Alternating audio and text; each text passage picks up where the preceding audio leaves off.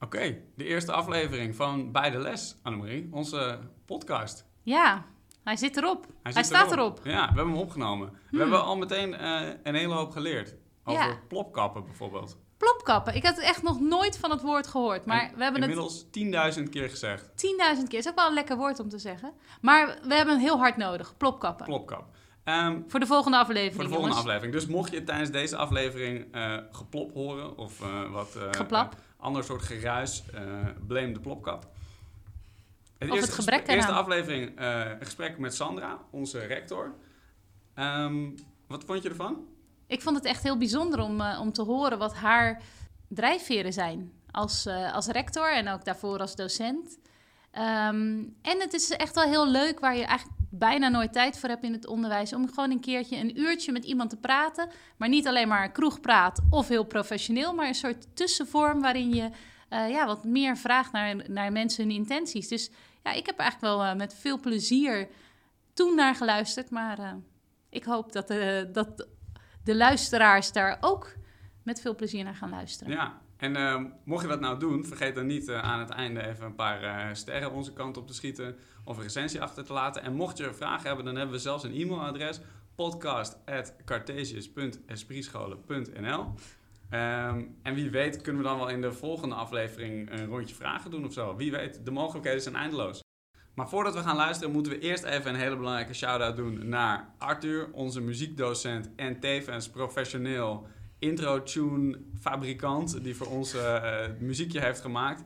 Uh, Arthur, super bedankt. En uh, hier komt het in. Hier gaan we hem ook gelijk luisteren. Ja, precies. Het, het is spectaculair, daar gaan we. Veel plezier met de eerste aflevering.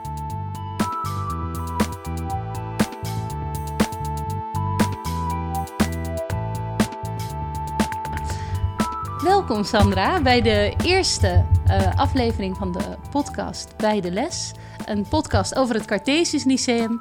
En natuurlijk wilden wij beginnen de allereerste, het allereerste gesprek met onze grote leider, roerganger zouden we er bijna willen noemen, Sandra, rector van uh, het Cartesius Lyceum. Nou, Welkom. Dankjewel Annemarie. Wat een eer. Als je het zo zegt is het echt een enorme eer. Ja, ja um, we, hadden, um, be, we hebben bedacht dat het, uh, om te laten uh, la, uh, horen aan onze luisteraars, dat... Um, eigenlijk het onderwijs best wel, uh, dat er best veel gebeurt en veel uh, uh, hectiek ook is, vragen we, vragen we eigenlijk aan iedereen: hoe was je dag? Wat heb je vandaag gedaan? Oh, Oké. Um, ik heb. Um, het is nu twee uur trouwens. Ik heb de hele ochtend vergaderd met mijn collega-directeuren en het bestuur van Esprit. En wij hebben het afgelopen half jaar online onderwijs geëvalueerd en gekeken van stel dat we ooit weer een lockdown krijgen, hoe, uh, hoe leren we dan van elkaars lessen en uh, hoe gaan we dan verder? Dus dat was een hele interessante ochtend. Daarna heb ik heel snel uh, mijn mail van vanochtend bijgewerkt en ben ik naar school gegaan. En um, wat heb ik intussen hier op school gedaan? Ik heb met de conciërge gekeken naar een lekkende verwarming. Ik heb posters besteld die gaan over mondkapjes dragen. Uh, ik heb gesproken met een sectievoorzitter van een sectie um, uh, over de problemen die er in die sectie zijn en wat wijsheid is om dat aan te pakken. Um, ik heb een interessant gesprek gevoerd met Annemarie over religie en burgerschap en, um, uh, en zondag met Lubach. Ja. en toen was het twee uur en nu zit ik hier. Nu zitten we hier. Nu zitten ja. we hier, ja. Nou ja, dat uh, klinkt al wel als een uh, een drukke dag. En volgens mij gaat er hierna ook nog van alles komen. Uh, dus uh, nou, laten we beginnen met het gesprek. Want je komt eigenlijk al bij een, een, een, belangrijk puntje. Een deel, denk ik, van jouw baan staat, had je een jaar geleden niet kunnen voorzien, staat in het teken van corona. Um, hoe heb je dat ervaren, deze periode dat er corona is in de wereld? Nou, kijk, net als iedereen uh, is het natuurlijk best wel een, een onzekere en een uh, stressvolle situatie. Ik vind als schoolleider dat het echt wel topsport is op het moment. Um, en het heeft een beetje mee te maken dat normaal gesproken um, kun je een aantal zaken kun je overzien. En je kunt uh, een soort termijn, lange termijn strategie ontwikkelen van we gaan volgende maand dit doen en over twee maanden dat en over drie maanden wil ik daar staan. Ehm, op het moment dat het crisis is, dan moet je, valt eigenlijk alles uit je handen. Moet je een nieuwe strategie bedenken. Eh, staat iedereen in de doestand? Ga je het anders aanpakken? Eh, dat, dat geeft ook een bepaalde flow. Maar dat is een bepaalde, um, een bepaalde flow die je ook maar een bepaald aantal weken vol kan houden eigenlijk. En dan moet het weer een beetje back to normal zijn. Dan moet er een soort uh, nieuw evenwicht ontstaan zijn. Dat je denkt, oh, oké, zo zit het allemaal in elkaar. Zo gaan we dus verder. En wat ik merk nu sinds begin maart is dat ieder moment dat je denkt, nou oké, we weten waar we aan toe zijn, dan komt er weer iets en dan gaat het weer veranderen en dan ben je weer met elkaar andere scenario's aan het bedenken en dan staat toch weer alles op losse schroeven. En nou, dat, dat maakt het wel behoorlijk arbeidsintensief, zeg maar. Ja, ja Ja. Want kun je ons dus meenemen in dat, dat we zitten nu natuurlijk al best wel weer inderdaad in een soort situatie waarin we al misschien wel rekening houden met het idee van nou we kunnen straks thuis komen te zitten of gedeeltelijk of iets. En begin maart was dat natuurlijk echt helemaal nieuw. Hoe ging dat proces van, nou ja, wij zitten gewoon allemaal thuis persconferenties te kijken en opeens betekent dat voor een organisatie dat van de een op de andere dag alles om moet? Ja, dat was ook voor mij wel redelijk uh, plotseling. Misschien dat ik het net twee, drie dagen eerder uh, uh, voelde aankomen dan jullie. Maar toch was het echt wel heel plotseling. Ik weet nog dat ik de donderdag daarvoor een studiedag had. En daar zat ook een schoolleider uit Brabant. En Brabant was toen al heel erg getroffen. En daar hadden ze heel veel zieken. En hij zei, ja, ik weet niet hoe lang we dit volhouden. Want er zijn zoveel mensen ziek. ik kan eigenlijk geen rooster meer maken. Het is niet meer verantwoord. Um, Waarschijnlijk moet onze school dicht. Dus dat was donderdag dat, dat we dachten, nou misschien moeten de scholen in Brabant dicht. Uh, tot de maandag erop dat we allemaal dicht gingen. Dat ging natuurlijk dus super snel. Um, op zondag uh, um, hebben we heel veel uh, als schoolleiders heen en weer zitten appen. En kwam er zaken binnen van de VO-raad. En er komt vanavond een persconferentie. En waarschijnlijk wordt er dit gezegd. En dus ik kon smiddags brieven gaan uh, opstellen van dit gaat gebeuren. Waarschijnlijk, want je weet het tot het moment van de persconferentie niet zeker. Um, en denk je dus alvast na over, en hoe moet dat dan? Dus je hebt een paar uur voorsprong, maar heel veel meer ook niet hoor. Nee. En wat ik bedacht heb toen die zondag is, oké, uh, we zijn dus vanaf morgen dicht. We moeten morgen iedereen op school hebben, alle docenten dus op school hebben. En gaan bedenken hoe we vanaf dinsdag gaan lesgeven. Um, we moeten aansluiten bij wat mensen al weten en kennen. Uh, want anders gaat het te veel tijd kosten. En ik wil heel graag dat iedereen op dezelfde manier gaat werken. Want anders wordt het voor leerlingen een chaos. En dat was een beetje mijn mijn lijn. Ja. Van waar we ook op maandagochtend op uitkomen. Het moet één lijn zijn waar iedereen zich in kan vinden. En waar iedereen een beetje brood in ziet. En denkt, ja, oké, dat, dat is misschien voor mij lastig, maar dit ga ik, dit ga ik kunnen. Nou, en ik, ik denk wel, ik ben er heel trots op dat ons dat gelukt is. Ik gewoon, nou, op, op maandagochtend om 12 uur waren we rond, hadden we een protocol. En op dinsdag zijn we gestart. Ik denk dat dat echt, dat iedereen uh, betrokken was, mee wilde denken. we, we hadden opeens ook docenten die er heel veel verstand van hadden en die meedachten en die trainingen wilden geven. En ja, ik, ik vond echt de bereidwilligheid en de betrokkenheid echt extreem groot. Ja. Dus ik, ja, ik ben er wel trots op hoe we dat gedaan hebben met z'n allen. Ja, ja dat kan me voorstellen. Hey, als jij zegt uh, een uh, appgroepje met uh, andere leraar of nou, rectoren eigenlijk, vooral, is, is dat dan binnen Esprit of is, bestaat er ook zoiets als in Amsterdam? Want ik kan me voorstellen, Amsterdam is soms nog een andere situatie. We hebben een appgroep met alle directeuren uh, in Amsterdam. Um, daar zitten dus uh, heel veel mensen in. Um, en zeg maar twee minuten na een persconferentie, dan ontploft die appgroep. Ja. En dan, um, ja, dan is het, welke koers gaan jullie varen? Wat ga je met dit doen? Heeft er iemand al een brief over dat? Of uh, heb je ervaring met zus? Dus er wordt heel veel gedeeld. Um, en dat is hartstikke fijn, maar het creëert ook zijn eigen onrust weer. Maar ja, ja. goed. Ja. Ja, dat is denk maar het is wel fijn, het is echt door corona dat we dit hebben trouwens hoor. Dat was er van tevoren niet. En we hebben wel gemerkt dat het in deze tijd absoluut niet kan dat je als school of zelfs als bestuur je eigen koers een beetje gaat zitten varen. Nee. Dus ik, eh, daar ben ik heel, dat vind ik echt een van de positieve kanten van corona, dat we elkaar daar echt in gevonden hebben. En zie je dan ook mogelijkheden als het ooit uh, weer uh, rustig is, waarvan je denkt van nou daar ooit zou weer. ooit weer. Laten we niet uh, op de zaken vooruit lopen. Maar daar zou ik ook wel eens met al mijn collega's een, een, peiling over willen doen, als het gaat om, om echt een specifieke Amsterdamse situatie. Ja, absoluut. Ja, absoluut. Ik, ik hoop dat dit blijft. En um, Maar je merkt aan de andere kant, kijk, iedereen heeft ook zijn eigen agenda. Ehm, ehm, het is bijvoorbeeld nu eigenlijk wel duidelijk dat we geen open dagen kunnen doen. Kijk, op onze open dagen komen op twee dagen ongeveer 7000 man binnen. Dat is ongeveer een klein festival. Ja. Nou, dat, dat gaan we niet kunnen doen Nee, nee. in februari. Maar wat dan wel? Ehm, en eigenlijk zou je met elkaar daar een soort lijn in willen vinden. En, en zeggen van oké, open dagen doen we dus allemaal niet. Waar zitten we wel aan te denken? Waar geven we elkaar ook eh, ruimte in? En dan merk je toch dat eigenlijk weer elk bestuur, alle scholen binnen een bestuur, toch weer samen gaan overleggen en samen een koers bepalen. En dat het heel moeilijk is om elkaar te vinden, omdat je ook elkaars concurrenten Ja. bent. Ja. En misschien kunnen we dan iets verder op ingaan, want wat wel natuurlijk interessant is. En zeker nu, eh, sinds corona, zie je dus ook dat mensen Amsterdam verlaten voor de eerste keer. eh, sinds eh, volgens mij 20 jaar begint de stad te krimpen in plaats van te groeien. Ehm, dat heeft straks ook invloed op, op de aantallen leerlingen die we hier hebben. Is dat, is dat een gesprek wat gevoerd wordt? Ja, dat wordt wel gevoerd, maar alle besturen zijn verenigd in het OSFO. Ja. En dat wordt op OSFO-niveau gevoerd. Dus het is niet zo dat ik dat gesprek eh, gestructureerd voer met allerlei collega's. Eh, ik, ik heb dat gesprek natuurlijk wel eens, maar dat is meer Informeel. op ja, informele en op persoonlijke basis. En we voeren dat gesprek wel binnen Esprit. Dus met, met mijn collega's binnen Esprit. Ja.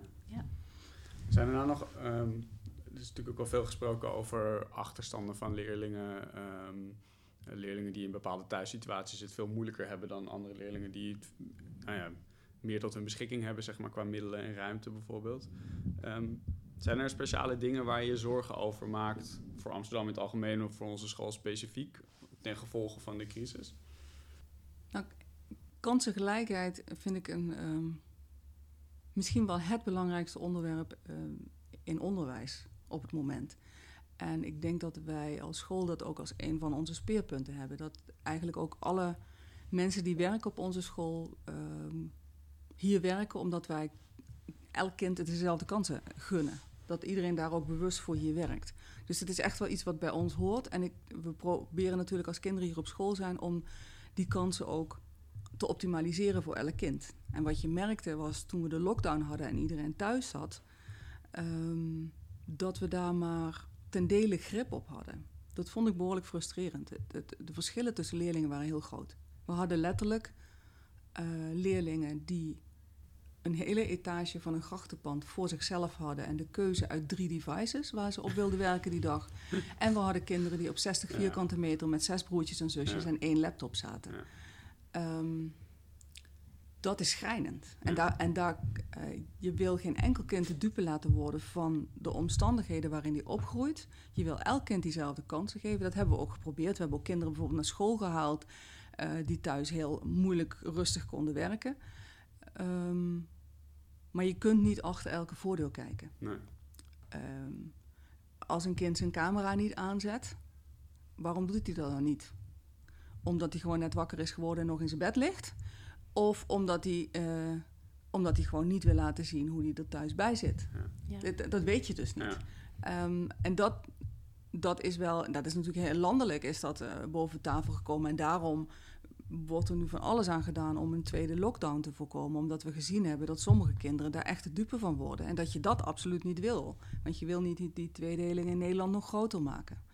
Maar dat vond ik wel het, het allergrootste nadeel van de corona. Ja. Ja.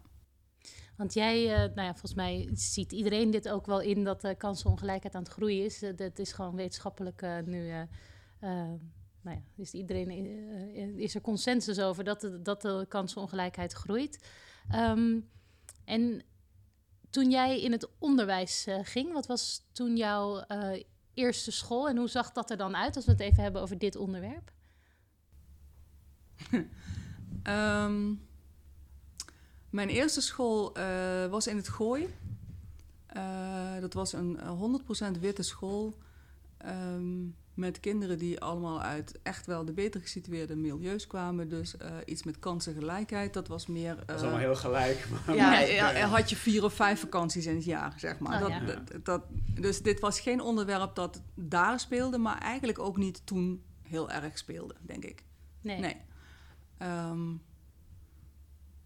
Ik denk wel, kijk, zoals eh, vorige week was er in het nieuws, eh, stond in de Volkskrant, dat ehm, het opklimmen uit je, uit je milieu, zeg maar, in Nederland steeds moeilijker wordt. Hè? Dat kinderen die opgroeien in een eh armer milieu en waar ouders wat minder goed opgeleid zijn in bepaalde regio's, dat die minder makkelijk eruit komen dan in andere regio's. En Amsterdam eh, was daar niet bepaald een lichtend voorbeeld. Ehm, ehm, ik kom ook uit zo'n milieu. Ik ben opgegroeid eh, in een. ehm, mijn ouders hebben hun middelbare school niet afgemaakt door de oorlog. Mijn ouders hadden allebei dus niet gestudeerd, hadden eh, gewoon eenvoudige banen. Eh, maar het was wel een tijd waarin je als, als kind gewoon naar een. eh, ik kon gewoon naar een gymnasium. En dat, dat, ik heb nooit gevoeld van. Ik hoor er niet bij, of ik, ehm, ik mag hier niet zijn, of ik krijg minder kansen. Dus het was een andere tijd. Ja, en blijkbaar is dat nu minder. Ja. Nou ja, ik denk dat de luisteraars ondertussen hebben eh, gehoord dat je niet een typisch Amsterdamse tongval hebt. Nee, nee. Dus eh, waar, waar was dit? Ik ben geboren en getogen in het mooie Hoensbroek. Hoensbroek. Dat hoort nu bij Heerlen. En Hoensbroek is vooral bekend door het kasteel. Oh ja, Het kasteel Hoensbroek, dat prachtig is. Als je daar nooit geweest bent, dan is dat een uitje waard. Ehm, en als ik uit mijn... Ik had een zolderkamer. En als ik uit mijn zolderkamer keek, als ik 's morgens de gordijnen opendeed... dan stond het kasteel in mijn achtertuin. Wauw. Want de tuin van mijn ouders die grenzen aan de landerijen van het kasteel. Dus Dus toch op stand. Ik- Ja, als horige. precies, precies. Dat, dat, dat een beetje. Ja, een dienstbodekamertje. Ja. Ja, Ja. Ja, ja, wel mooi uitzicht. Zeker. Nee, een prachtige jeugd gehad, serieus. Ik bedoel, dat, eh, ehm, eh, het feit of je, of je ouders veel geld hadden of niet, of gestudeerd hadden of niet. eh, in ieder geval heeft dat voor mij nooit, eh, nooit negatief uitgewerkt. Nee. En heeft, is dat ook een deel van je motivatie om uiteindelijk eh, het onderwijs in te gaan? Ja, absoluut. Ja. Of vond je gewoon kinderen of Nederlands? Borden Je hebt. Nederlands gestudeerd, toch? Je bent Ik heb Nederlands gestudeerd. begonnen als docent in Nederlands. Ja.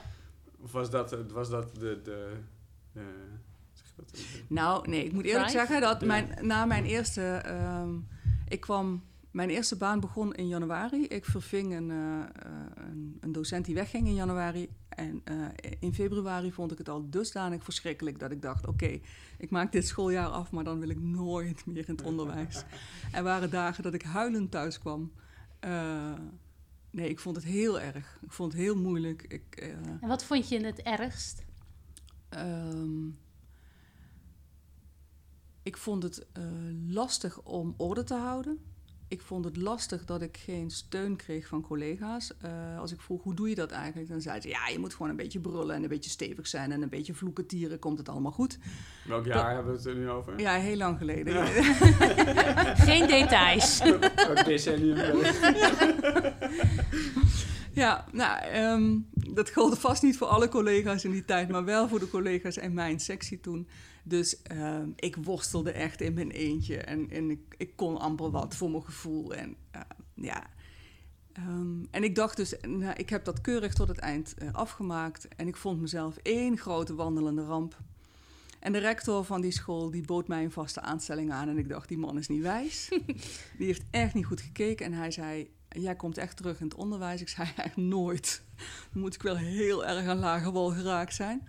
Ehm, Wat blijkt nou? Nu, Ja. nu komt het. Ja. Dat gebeurt ook. Dus ik, eh, ik, ging, eh, ik liet mij omscholen. Eh, en eh, de ICT kwam op. En daar was nog helemaal geen opleiding voor. Dus iedereen die ook maar iets gestudeerd had en een diploma had, die was daar welkom in. En ik dacht, nou, laat ik dat eens doen.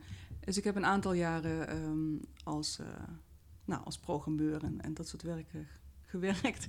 Ehm, en toen ehm, eh, kreeg mijn man, ik was toen net getrouwd, die, kreeg werk in Suriname.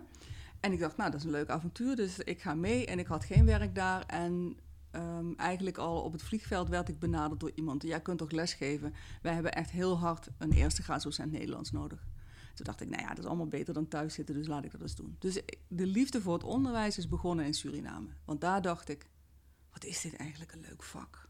Waarom ben ik daar zo snel mee gestopt? Waarom heb ik mezelf niet de kans gekregen, gegeven om daar eens gewoon beter in te worden en te oefenen? En waarom moest alles meteen goed gaan? Dat hoeft toch helemaal niet? Nou ja, goed, dat, heb ik daar een beetje ontdekt. Dus bij een Ja. milder k- klimaat kon je ook milder voor jezelf eh, worden. Ja, absoluut. Of Ja. een warmer klimaat. Ja. Ja, Ja. En wat, eh, wat heb je geleerd in, eh, in Suriname? Wat, wa- wat waren de eh, belangrijkste dingen die je daar eh, zijn opgevallen? Ehm, wat, eh, waar ik goed in gedijde was dat er niks was. Het was een tijd dat er geen materiaal was. Ehm, eh, leerlingen op de basisschool nog steeds werkten uit de oude eh aardrijkskunde-methodes, zeg maar, die ze vanuit Nederland hadden gekregen, die hier afgeschreven waren. En je hele schoolklasjes vol hoorden scanderen: De Rijn komt bij Lobit ons land binnen. Oh. Grappig, maar ook wel heel pijnlijk. Ja, ook heel pijnlijk, ja. Ja, ja. en ehm, eigenlijk was er dus niks voor Nederlands. En zeker niet qua literatuur, want de literatuurmethode die er was, die, dat ging, daar stond gewoon de middeleeuwen in. Nou, dat hebben ze daar helemaal niet gehad. Dus dat, ik dacht, ja, dat heeft helemaal geen zin. Ehm, en ehm, ja, je moest dus alles zelf maken. Dus ik had één collega en ehm, wij hebben eh, al het materiaal zelf gemaakt. Dus wij hebben een een eigen literatuurmethode gemaakt, die is ook uitgegeven. We hebben een eigen spellingsmethode gemaakt, eh, die is uitgegeven. En dat vond ik heerlijk. Het was pionieren. En Ja. daar gedijde ik goed in. Ja. En intussen gaf ik les en probeerde Ja. ik dat lesmateriaal uit. En het was echt een, ja, ook wel een soort trial and error. En dat, ehm, ja, dat, dat vond ik erg leuk. En eh, we hebben het nu over Suriname na de onafhankelijkheid. Ja. Ja. Het was net na de burgeroorlog. Dus eh, ik ben daar in 91 naartoe gegaan. Ja. Ehm, en er was nog heel veel eh, vernield in het land. En ehm, ja, er was gewoon heel weinig. Er was ook soms voedseltekort. Ehm er was eigenlijk tekort aan alles. En ook daar zag je dat, dat armoede kinderen soms van dingen weerhield. Dus eh, je mocht bijvoorbeeld op de eerste school waar ik werkte... mocht je niet naar school als je badslippers aan had. Je moest schoenen aan hebben. Badslippers waren van die Adidas plastic eh, slippers. Heel veel kinderen hadden die, want die werden in grote getalen daar naartoe verscheept. En die waren gewoon te betalen. Ehm, maar je moest schoenen hebben. En ehm, sommige leerlingen kwamen dus weken niet op school omdat ze geen schoenen hadden. Omdat die ouders dat niet konden betalen. Ja, dat, dat vond ik hartverscheurend. Ja. Dus dat, dat is wel een beetje een rode draad hoor, door, door Ja. mijn hele carrière. Van ja, het kan toch niet waar zijn dat kinderen de dupe worden van dit soort omstandigheden. Daar moet je toch met z'n allen een antwoord op hebben. Ja. ja, mooi. Ja. Ehm, hoe lang heb je, heb je in Suriname gewerkt? Vijf jaar. En toen terug naar en toen Nederland? terug. En toen ben ik in de Achterhoek gaan werken in Doetinchem.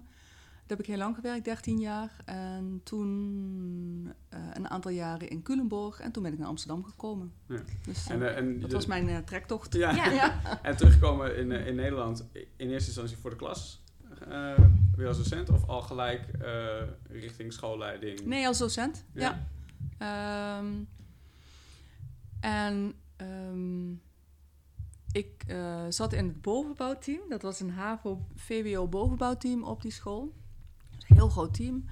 Ehm, en dat werd op een gegeven moment te veel. Dat, het was net dat de teamstructuur opkwam. Dat moet ik even vertellen, want er was geen teamstructuur. Ja, dat weten jullie niet, maar er is een tijd geweest, jongens en meisjes. Oh. Toen was er nog helemaal geen teamstructuur. Dus ehm, eh, wij hadden een heel groot bovenbouwteam met 35 mensen. En dat was op een gegeven moment veel te veel voor die teamleider. Ehm, en het werd gesplitst in een HAVO-bovenbouw en een VWO-bovenbouw. En de teamleider die we hadden, die ging HAVO-bovenbouw doen. Dus er kwam een vacature voor VWO-bovenbouw. Ik zat inmiddels al... Ik was een, zeg maar een soort, een soort coördinator onderwijsontwikkeling, Anne, Annemarie, net als jij. Dus ik, was een, ik was een soort Was voor niemand leuk. En ehm, ehm, die vacature kwam dus en de decaan zei: Ik vind dat je daarop moet solliciteren. En ik zei: Ik vind dat jij daarop moet solliciteren en dan word ik decaan. Dat lijkt me namelijk veel leuker. En ehm, daar hebben wij een week over gesteggeld samen. En hij won, want hij wilde zijn, zijn taak niet opgeven, want die vond hij veel te leuk. Dus ehm, toen heb ik toch maar gesolliciteerd en werd ik teamleider. Dus ik heb bijna alles in het onderwijs gedaan, maar ik ben nooit decaan geweest. Dat is nog Ah. steeds wel een. Nog een eh, pijnpuntje. ja, nog. dat is echt. Ja. eh, een- ja, Dan ja. kan je toch je, Ja. je, eh, net voor je pensioen, dat je gewoon eh, alsnog... Ik wil heel graag nog een keer een jaar decaan worden. Dat lijkt Ja. me. Onze decanen moeten nog oppassen dat ze Ja, dit Ja. is... vervangen. Ja, dan moeten ze wisselen van Ja. kantoor. Ja. ja, precies. Ja. Nou, Ja. Toen werd ik teamleider en ehm, eh, toen werd ik plaatsvervangend locatiedirecteur. En toen, nou goed. Ja. En, en toen, ik kan me voorstellen, als je eh, op die school in eh Doetinchem, je komt daar als, eh, als docent, wel eh, ondertussen een ervaren docent. ehm, met zelfs eh, boeken op je naam. En dan, ja, je zit, in een, eh, je, je zit met je collega's in een team, je deelt lief en leed. En op een dag ben je de teamleider. Wat Ja, betekent dat? Van die mensen. Ja, Ja. Ehm, ik denk dat, dat ik toen ik teamleider werd me niet goed gerealiseerd heb wat dat met mensen doet. Dat je een ander petje hebt. Voor In mijn ogen was dat eigenlijk een hele simpele stap. Ik kreeg gewoon uren om wat dingen te gaan regelen.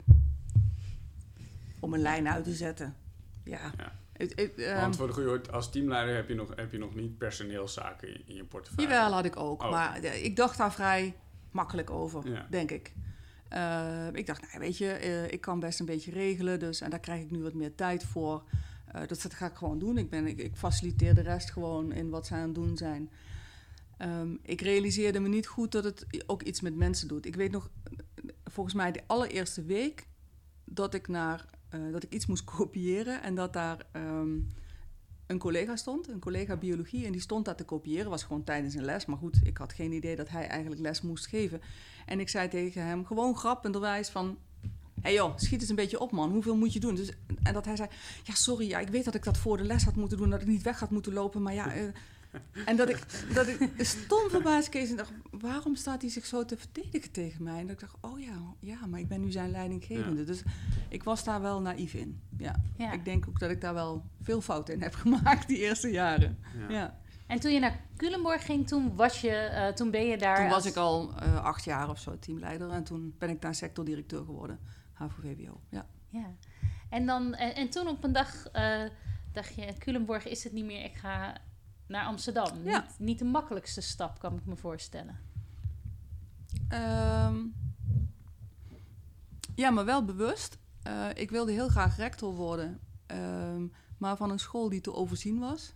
Niet een school eh, van 2000 leerlingen waar je heel erg op afstand stond van leerlingen. Want ik ben het onderwijs ingegaan omdat ik leerlingen echt heel erg leuk vind. En ik was er helemaal niet aan toe om die nooit meer te zien. Eh, dus ik dacht, als het enigszins kan, wil ik ook gewoon blijven lesgeven. Want ik gaf nog steeds eh, les. Was ik steeds blijven doen, één klas. Ehm, en in de landen werden de scholen steeds groter. En ik dacht, hey, ik, dat, dat wil ik niet. Nee. Dus het was echt wel heel bewust dat ik dacht, ik wil een school die, ehm, ja, die nog een beetje de menselijke maat heeft. Waar je elkaar nog kent, waar je elkaar nog tegenkomt, waar ik ook nog leerlingen ken, waar ik eh, door de gangen kan lopen en dat ik kan denken, hé, hey, jou ken ik en ik ken jouw broertje en zusje en ik heb jouw ouders ontmoet en dat dat, dat nog blijft. Ja. Ja. Nou, dan ben je hier wel aan het goede dat- en dat- is denk ook ik. zo. Ja, dat is ook zo. Ja. En eh, ik kan me ook voorstellen, want eh, eh, ik heb ook niet een eh, specifieke Amsterdamse tongval. Eh, wat mij wel opviel toen ik in Amsterdam kwam wonen vanuit Rotterdam, is dat Amsterdammers toch wel over het algemeen eh, behoorlijk eh, van zichzelf overtuigd kunnen zijn. nou ben ik dat ook, dus, dat, dus daar sloot ik dan alweer lekker op aan.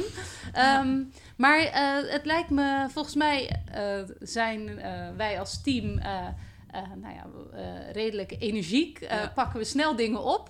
Maar ik kan me ook wel voorstellen, iedereen heeft wel de hele tijd een mening over alles. En ook, nou ja, kunt het ook wel, zal ik het anders even zo doen?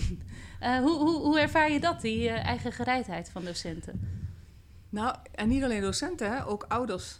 Oh. En ook leerlingen. Ja. ja, ja, ja. Ehm, en ik denk dan dat Culemborg was een leuk tussenstation wat dat betreft. Maar zeker in de Achterhoek zijn mensen veel eh, bescheidener. Ko- Daar komt niet zomaar commentaar. Dat wil niet zeggen dat ze allemaal klakkeloos uitvoeren wat je doet. Eh, maar ze knikken ja en ze doen nee. Oh, ja. Hè, ehm, en ik vond, ehm, ik vond het heel prettig dat mensen gewoon bij mij binnenkwamen lopen en zeiden: Nou, sorry hoor, maar wat je nou net zei, dat, dat gaat me natuurlijk nooit lukken. Want dan kon ik er tenminste een gesprek over voeren, dan wist ik wat er leefde. Ehm,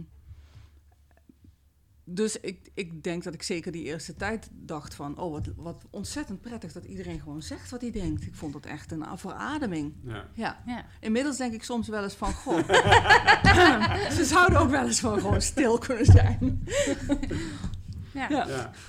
Ja, lastig. Ik voel me aangesproken, maar ja, het- het- misschien ook. Terecht. Terecht ook Terecht. wel, ja. Ja, goed, het is, nee, het is, het is wel echt wel de mentaliteit hiervan. Ik maak van mijn hart geen moordkuil en dat vind ik echt wel een mooi iets. Ehm, ik merk nu, ja, weet je, ik verstuur natuurlijk eh, bijna wekelijks brieven ook over eh, allerlei zaken die met maatregelen met corona te maken hebben. En je weet gewoon na elke brief eh, dat er ook van ouders gewoon tientallen berichten komen. De helft die vindt dat je het niet goed hebt gedaan omdat het veel strenger moet. En de helft vindt dat je het niet goed hebt gedaan omdat het veel te streng is. Ehm, ja, het is fijn dat je weet wat er leeft. Ja. Ja. Ja. Ja.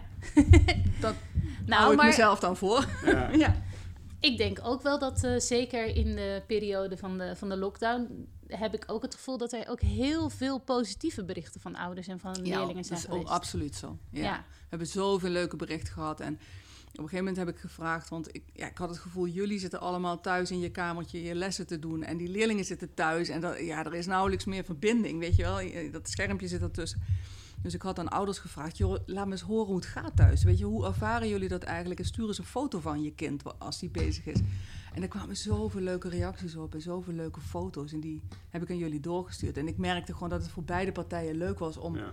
om gewoon even, ja, gewoon verbinding, gewoon even contact te hebben. Ja. Ja. Ehm, nou, vorig jaar was, eh, denk ik, eh, kan ik me zo voorstellen, eh, wel een van de moeilijkste jaren uit jouw onderwijscarrière. Eh, want we hadden dus de coronacrisis.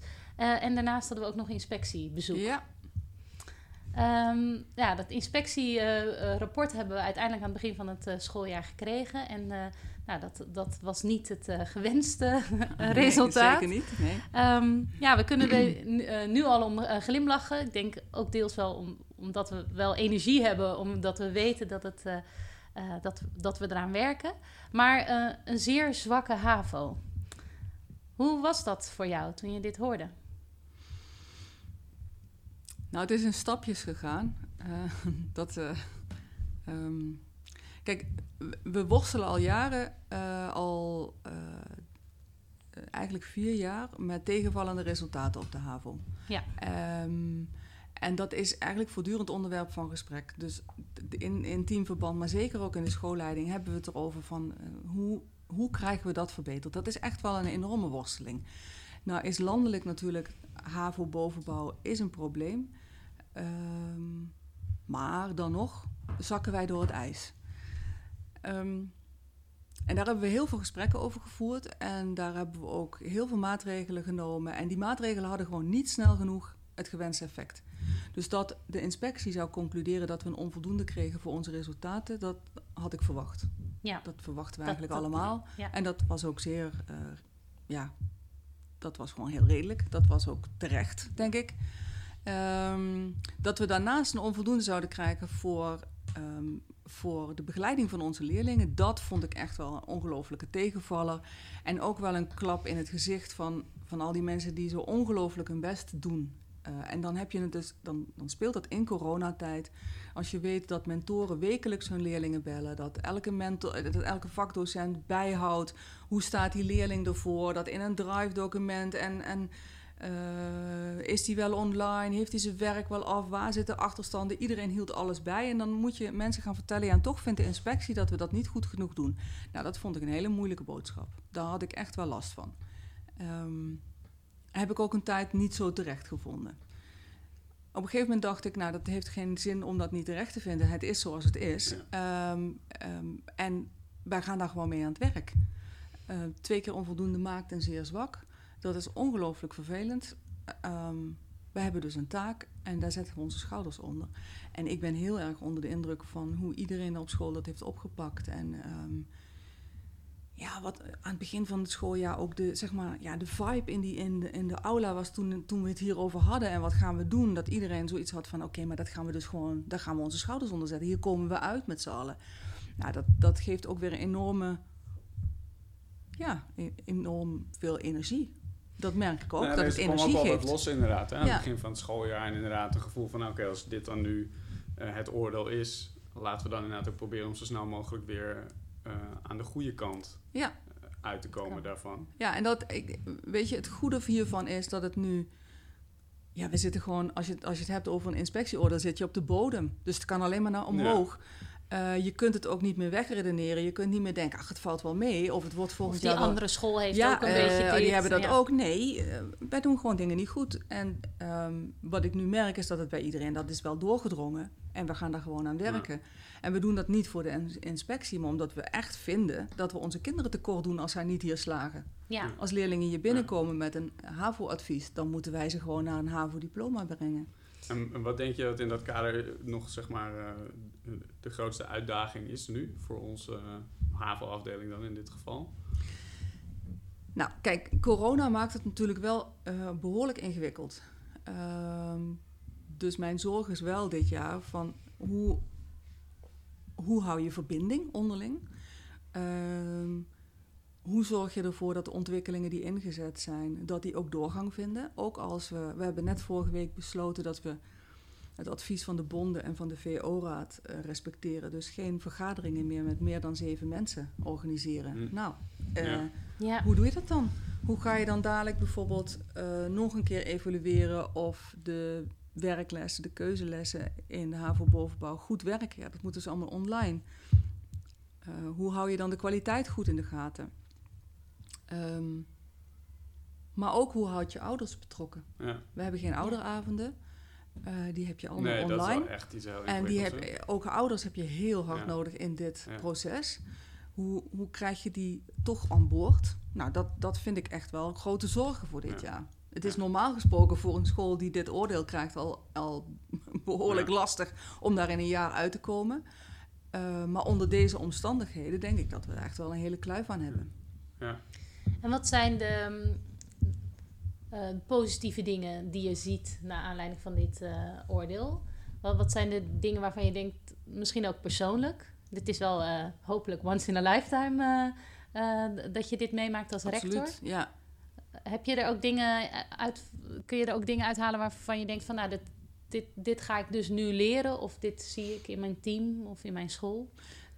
Nou, ik denk dat het te vroeg is om, om een soort eindconclusie te trekken. Maar ik, ehm, ik heb ook wel in de schoolleiding gezegd van... ehm, dit is wel eh, een schoolleiden next level.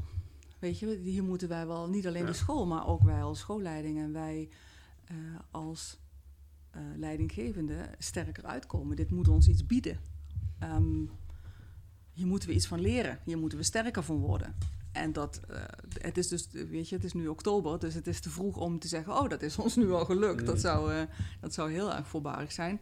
Maar ik denk wel dat, dat, dat als we aan het eind van het jaar terugkijken en het is ons gelukt om eh, een stap naar boven te zetten, dat, je, dat we kunnen zeggen van, oké, het is niet alleen dat de cijfertjes iets beter zijn geworden, maar we zijn er als school en als team zijn we daar gewoon sterker van geworden.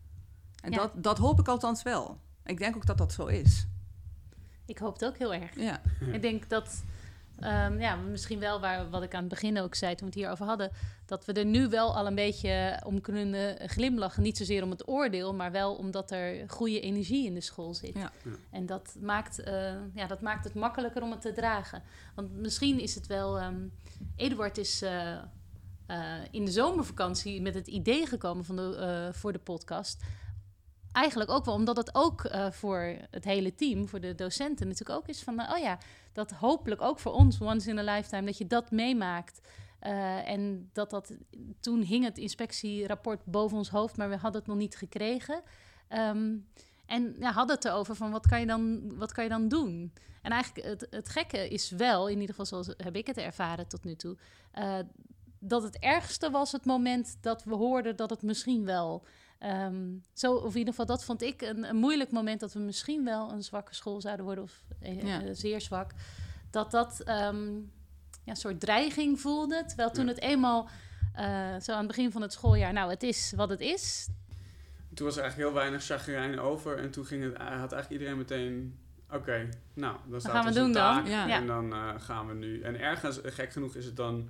ehm, door corona gaan natuurlijk ook heel veel dingen niet door nu. Er zijn geen schoolreizen, er zijn geen activiteiten. Dus dat betekent ook dat er ergens heel veel onrust wegvalt. En je Ja. wel ook met een soort hele precies... eh, f- eh, Ja, je kunt wel focussen, hè? ja, echt absoluut. focussen. Oké, dit Dat is nu ook, belangrijk. Daar moeten we stappen maken. Dus daar kan ik me nu volledig voor inzetten. En ik hoef niet ondertussen ook nog te denken dat ik een optie moet nemen op een groepsverblijf ergens in april of zo. Ja. Eh, Ja. Nee, maar dat is zo. Dat, Ja. dat merk ik ook. Dat is, het is heel prettig dat je gewoon die focus kan Ja. houden.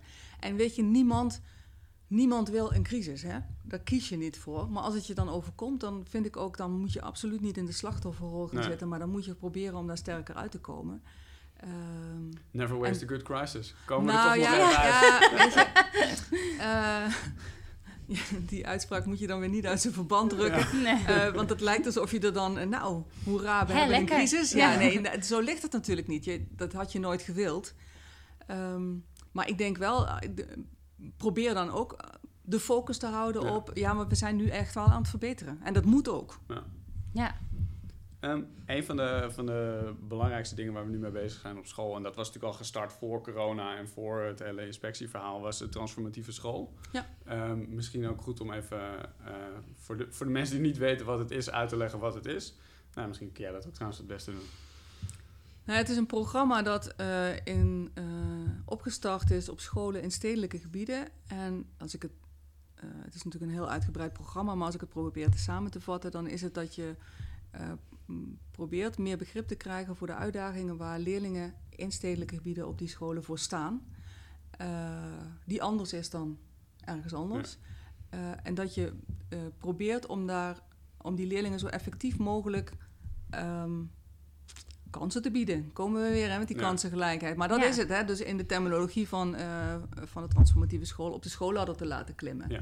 En daarvoor krijg je als docent krijg je handvatten, eh, zowel pedagogisch als didactisch, eh, hoe je het beste om kunt gaan met de uitdagingen waar die leerlingen voor staan. Als je ja, begrip hebt voor wat er speelt, waarom een leerling doet zoals die doet, dan kun je daar ook meer mee. Ja. Ja.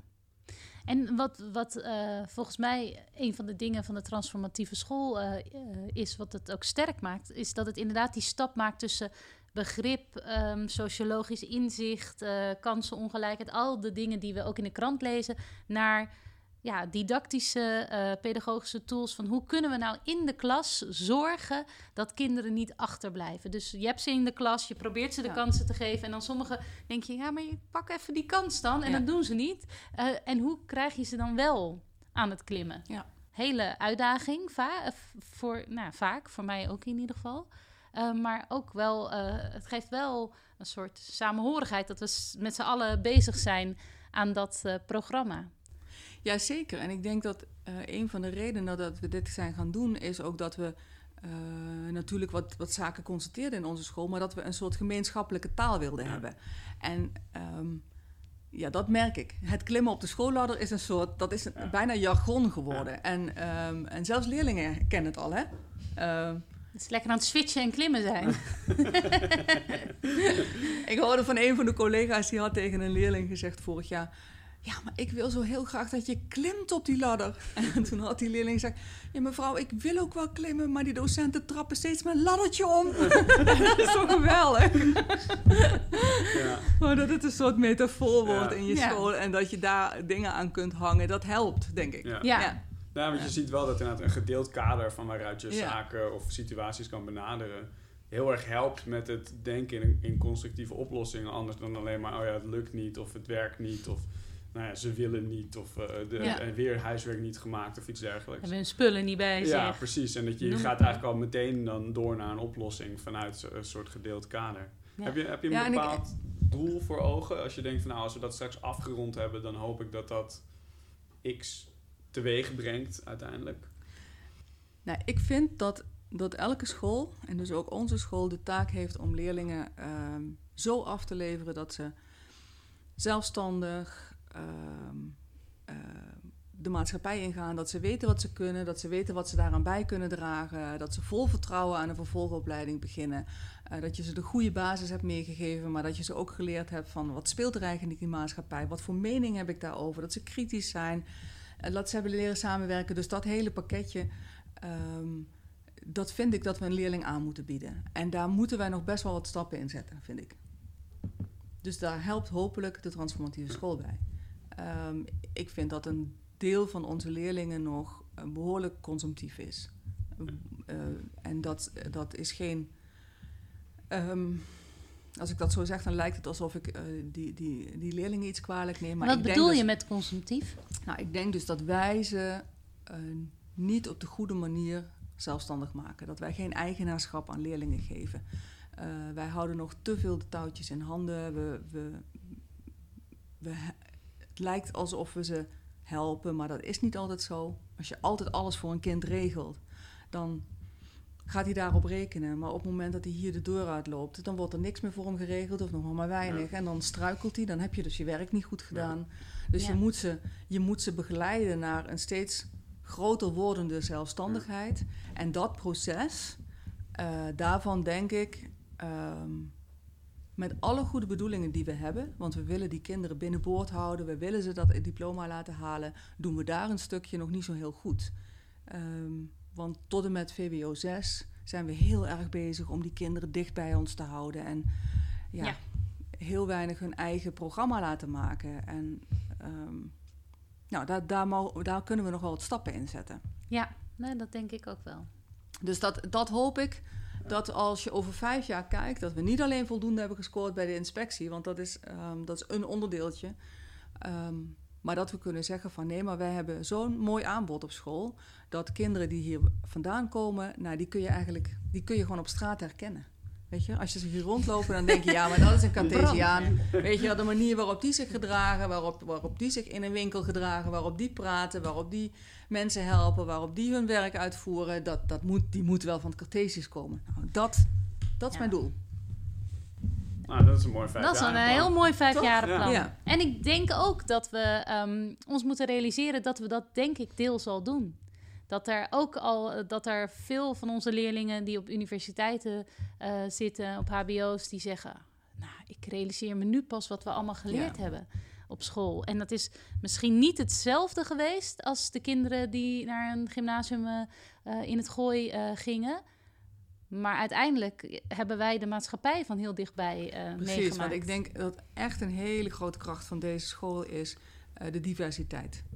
Ehm, dat kinderen de, op school de kans krijgen om met leerlingen om te gaan die uit een heel ander nest komen, die heel andere ideeën hebben, die er anders uitzien, die andere dingen eten thuis, die, ehm, nou, die gewoon over elk onderwerp eigenlijk anders denken. En daar zit je gewoon naast in de klas en daar mag je gewoon mee in discussie en daar kun je mee praten en daar kun je eens mee samenwerken.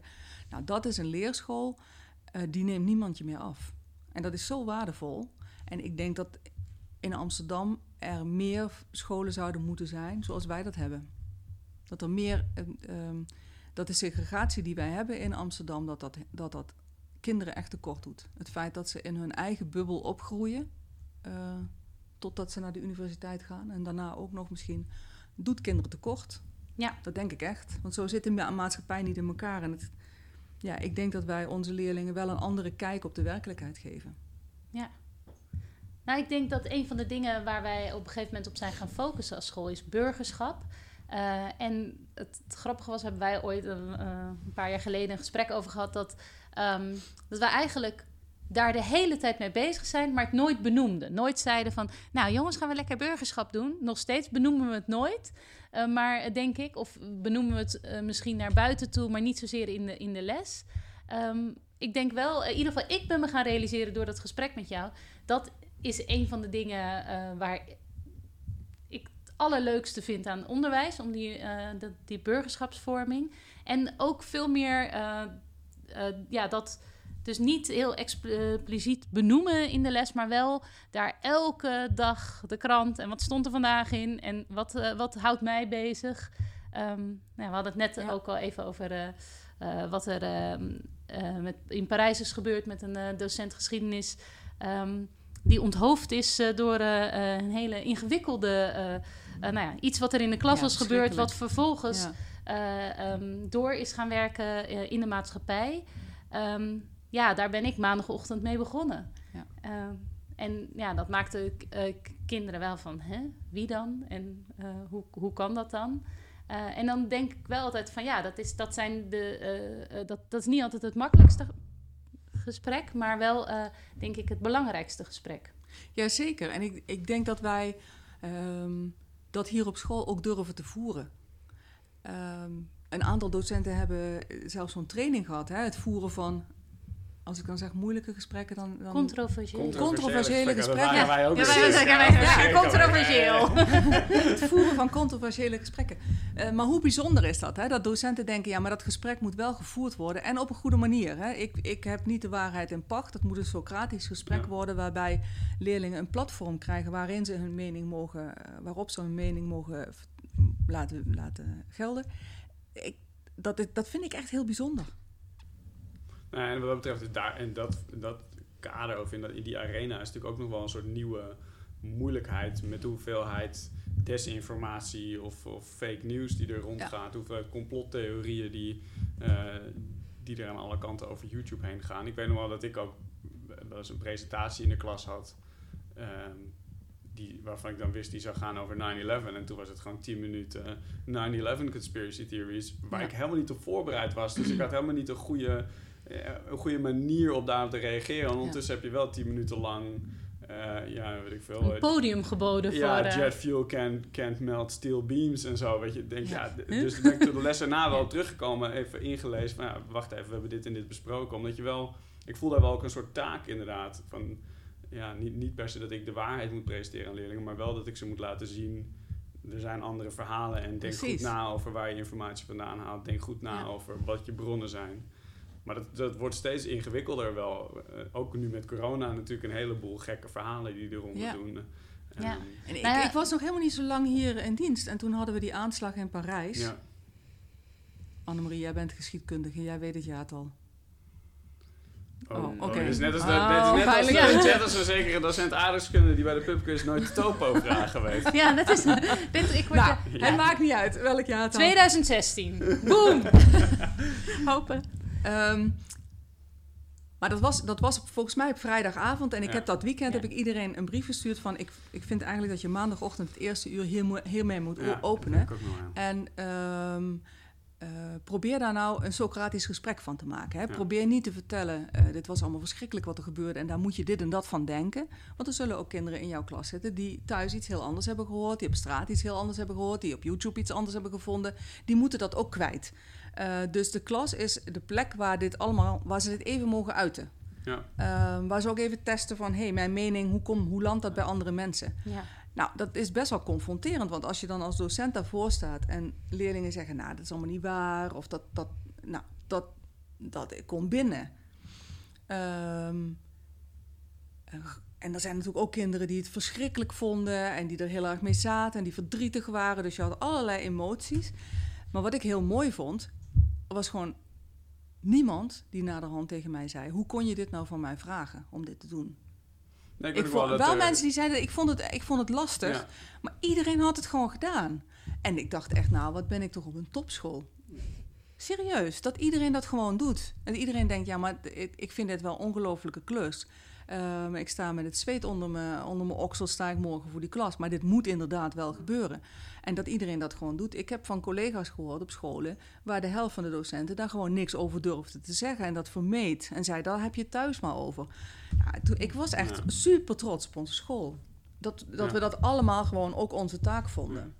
Nou, ik kan me ook nog een soortgelijk moment herinneren eigenlijk... Uh, uh, de dag nadat uh, Donald Trump verkozen was als uh, president toen, heb ik ook gewoon een kringgesprek gedaan met mijn mentorklas en tweede klas, denk ik toen ook.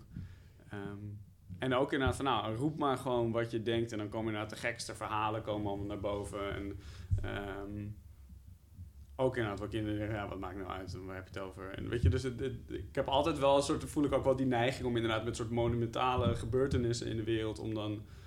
Um, om dat te bespreken in de klas. En ik weet ook nog wel dat er, ik weet niet of dat toen bij Parijs was of inderdaad met Trump, dat er op een of andere manier ook altijd best wel een soort kennisdeling op gang komt. Van hey, ja. kijk dit filmpje anders ja. even of gebruik deze strategie of stel die vraag.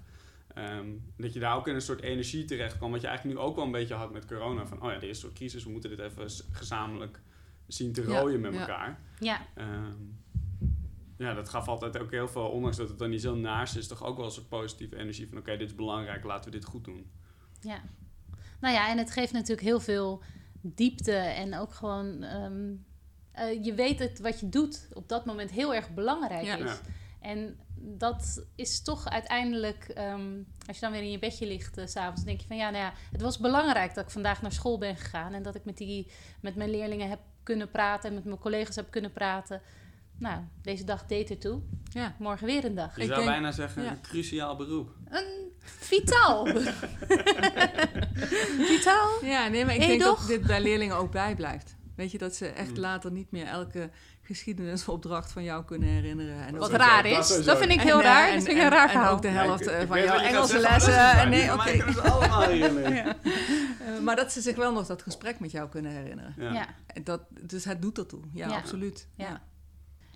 Ja. Ehm, over vijf jaar? Wat dan, eh, dan, eh, we weten nu hoe de school ervoor staat. Ja. Dan eh, lopen er hier allemaal zelfbewuste Ja. eh, leerlingen. Zonder- dan lopen er nog diezelfde fijne docenten rond, rond, hoop ik. Want ik, ik ben echt heel tevreden over, ons, eh, over onze medewerkers. Wij hebben ongelooflijk betrokken en bevlogen medewerkers. Dat komt ook iedere keer uit allerlei metingen. En dus dat, ja, dat vind ik echt heel bijzonder. En jij, over vijf jaar? Ja, eh, wie zal het zeggen? Je weet nooit hoe het Heb jij vijf jaar grote, gaat. grote ambities nog in het leven? En, eh, je, zegt, ik Wethouder. was, je kwam naar Amsterdam, ik wilde juist een kleine overzichtelijke school. Ja. ik bijvoorbeeld nu een gigantische onoverzichtelijke school ergens nog wil eh, bestieren. Nou, ehm, eh, kijk, schoolleiders zijn er altijd goed in om lange termijn planningen te doen. Dat doe ik ook voor mijn werk, maar dat doe ik nooit voor mijn carrière. Hmm. Dus eh, ehm, dit jaar is gewoon eh, eerst gewoon dit werk. Hè? Ja. We hebben Ja. gewoon een enorme klus. En ehm, mijn persoonlijke ambitie is daar totaal ondergeschikt aan. Denk ik. Maar één keer minister van Onderwijs? Ja, dat zie ik ook op Ah, ja. ja. Nou, Je wordt genoemd hoor. Ja, ja, precies, ja. Bij deze word je genoemd. Annemarie Proost noemt mij. Nou ja. Nou, Sandra, bedankt voor dit gesprek. Bedankt voor eh, de eh, inzage in eh, niet alleen je carrière, maar ook vooral, nou weet ik weer het woord niet, je doelstellingen. Nee, dat is het woord niet. Je Visie. intenties en Visie. visie. Nou ja, Eh, wat je met het onderwijs wil en denk nog belangrijker, wat je vindt dat het onderwijs zou moeten betekenen in het leven van leerlingen over in heel Nederland. Dus kansenongelijkheid zit mij na aan het hart, dus ik ben blij dat je het eh, een paar keer gezegd hebt. Ehm, En eh, ja, de volgende aflevering, een volgende eh, docent, medewerker, taak in onze school. Eh, en voor nu, dankjewel. Ja, Ja, graag gedaan. Dankjewel. Wat een leuk initiatief is dit van jullie. Nou, dat moet nog blijken. Ja, nee, dat is leuk. Ja, ja.